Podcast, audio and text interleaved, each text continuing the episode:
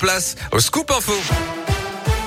Et l'actu dans l'un, elle m'a connaît avec vous, Colin Cotte. Colin, bonjour. Euh, bonjour Yannick, bonjour à tous. Et à la une de l'actualité ce mercredi, le troisième jour du procès de Nordal Lelandais devant les assises de Grenoble dans l'affaire Maëlys. L'audience a commencé ce matin avec quelques minutes de retard. L'ancien maître chien a réalisé un test PCR après avoir eu des symptômes hier soir. De nombreux cas de Covid sont en effet recensés en ce moment à la maison d'arrêt où il est incarcéré dans le Nord-Isère. L'ancien militaire doit aujourd'hui être longuement entendu sur son parcours de vie qu'il a conduit en enlevé puis tué la fillette de 8 ans en août 2017 dans le Nord-Isère.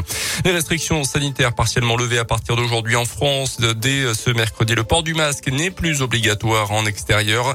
Les jauges dans les lieux recevant du public ainsi comme les stades, les établissements culturels sont désormais abandonnés et le travail n'est plus obligatoire mais seulement fortement recommandé par le gouvernement euh, concernant la réouverture des discothèques et la consommation dans les stades, les transports ou encore les cinémas. Il faudra par contre attendre le 16 février.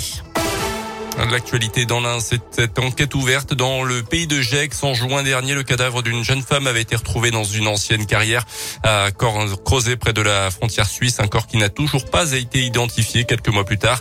Euh, le parquet de Bourg vient d'ouvrir une information judiciaire pour homicide volontaire.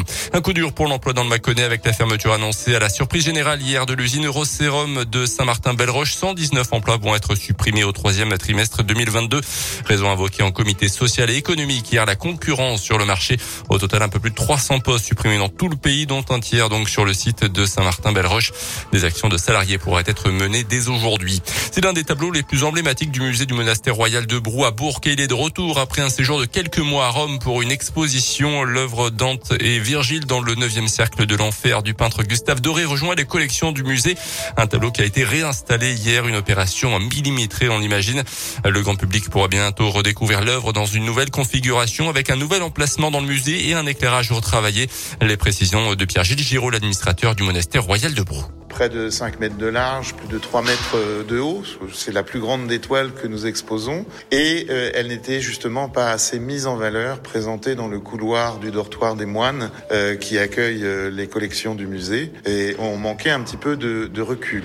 Donc la nouvelle présentation, il se retrouve toujours dans le, dans le dortoir des moines, dans les collections du musée, mais permettra de bénéficier d'un peu plus de recul pour voir l'ensemble de la composition et puis également de l'éclairer mieux puisque c'est un tableau extrêmement sombre et donc dont l'éclairage est très délicat. Cette œuvre du peintre du 19e siècle Gustave Doré a été acquise par le monastère royal de Brou il y a près de 40 ans. On termine avec le basket et le déplacement de la Gielbourg en Grèce ce soir en Eurocoupe à Patras. C'est assuré à partir de 18h30. Mathias suivre en direct et en intégralité sur la web radio Gielbourg sur radioscoop.com.